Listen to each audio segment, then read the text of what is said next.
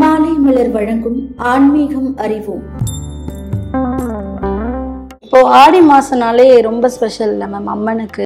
இந்த மாதிரி ஆடி செவ்வாய், ஆடி வெள்ளி, ஆடி கிருத்திகை, ஆடி பெருக்கு, இந்த மாதிரி நாட்கள் எல்லாம் என்ன மாதிரியான விரதம்லாம் இருக்கலாம் மேம்? நான் ஆடி மாசத்துல வந்து ஸ்ரீ சக்கர பூஜை பண்ணுவேன். அதை நான் எவ்ரி ஃப்ரைடே பண்ணுவேன். ஸ்ரீ சக்கர பூஜைனா மேம் ஸ்ரீ சக்கர பூஜைங்கிறது இப்போ எந்த கோவிலில் பார்த்தீங்கன்னாலும் வந்து ரொம்ப இது பிரசித்தி பெற்ற கோவில் எல்லாத்துலேயுமே இந்த ஸ்ரீ சக்கரம் வந்து பிரதிஷ்டை பண்ணியிருப்பாங்க.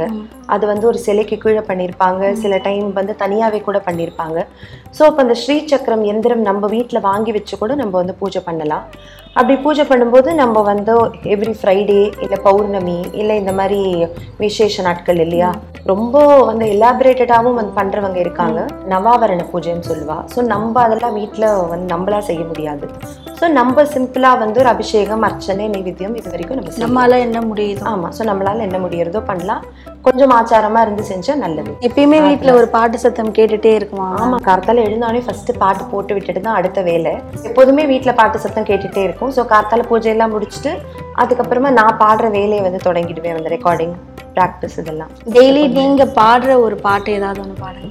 எனக்கு ஆக்சுவலி இந்த அங்காளம்மன் வந்து ரொம்ப பிடிக்கும். அங்காளம்மன் பாடல்கள்னால் ரொம்ப பிடிக்கும். ஸோ நான் டெய்லி ஊஞ்சல் பாட்டு கேட்பேன். ஊஞ்சல் பாட்டு கேட்டுட்டு தான் என்னோட ஒரு டே கம்ப்ளீட்டுங்கிற மாதிரி. அதை நான் பாட மாட்டேன், ஆனால் நான் அது வந்து டெய்லி கேட்பேன். ஸோ அந்த பாட்டிலேருந்து 2 லைன் பாடிக்கலாம். மலையனூறு அங்காளம்மா ஆடுறாடுறா ஊஞ்சலிலே, ஓம் சக்தி ஓம் ஓம் சக்தி ஓம், மேடம் தர பர கொட்டி முழங்க அங்காளி ஆடுறா ஆனந்தமா, ஓம் சக்தி ஓம் ஓம் சக்தி ஓம், அம்மா வாசையிலே அங்காளம்மா ஆடுற ஊஞ்சலிலே, ஆடுக ஆடுகவே அங்காளம்மா ஆடுக ஊஞ்சலிலே. இந்த சாங் வந்து நான் அதை டெய்லி கேட்பேன். திருமண தடை நீங்க அப்படின்னு சொல்லிட்டு சொல்லியிருந்தீங்க. அந்த ஸ்லோகம் என்ன அப்படின்னு சொல்லிட்டு நிறைய பேர் கேட்டிருக்காங்க. ஆக்சுவலி திருமண தடை நீங்கிறதுக்கு வந்து நிறைய ஸ்லோகங்கள் இருக்கு.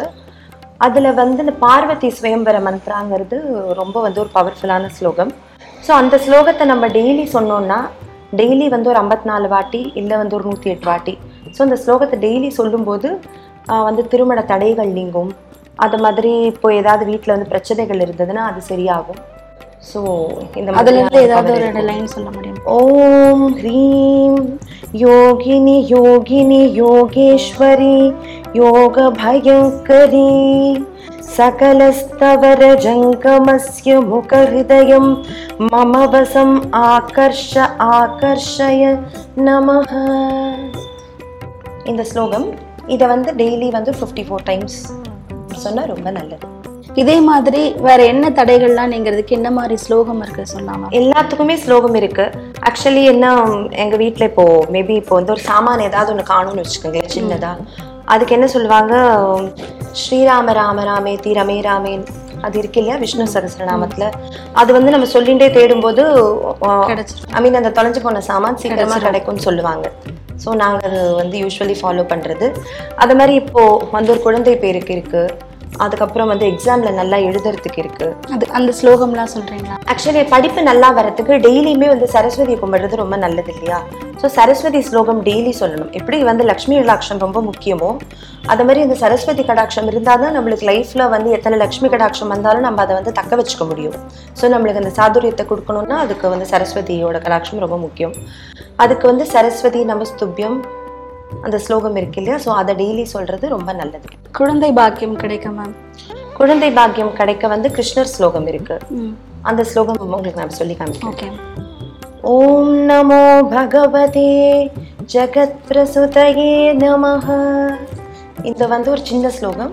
இதை சொன்னாலே சீக்கிரம் வந்து குழந்தை பாக்கியம் கிடைக்கும்.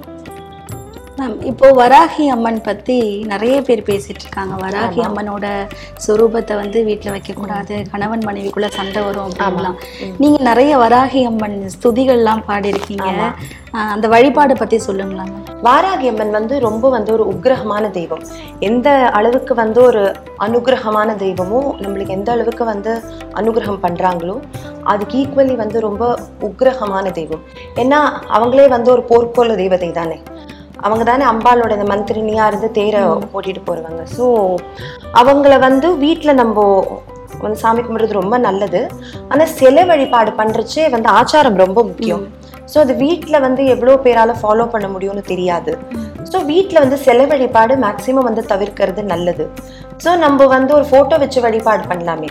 அம்பாள் வந்து நம்மளோட மனசில் இருக்காங்க. ஸோ அது சிலை வடிவாக தான் நம்ம கும்பிடணும்னு அவசியம் கிடையாது. ஸோ நம்ம ஃபோட்டோ வச்சு அம்பாளோட ஃபோட்டோவுக்கு நம்ம அலங்காரம் பண்ணலாம், வந்து அர்ச்சனை பண்ணலாம், இதெல்லாம் நம்ம பண்ணலாம். ஸோ அந்த மாதிரி பண்ணால் ரொம்ப நல்லது. ஏன்னா சிலை வழிபாடுங்கிறச்சே ஒரு எப்படி வந்து ஒரு கடல் நீரை வந்து ஒரு சின்ன ஒரு பாத்திரத்தில் வைக்க முடியாது இல்லையா? ஸோ அவங்களோட அருள் அந்த மாதிரி. ஸோ அதை வந்து சின்னதாக நம்ம வீட்டில் பிடிச்சி வச்சு நம்ம பூஜை பண்ண முடியாது. தொடர்ந்து இணைந்திருங்கள். இது மாலை மலர் வழங்கும் ஆன்மீகம் அறிவு.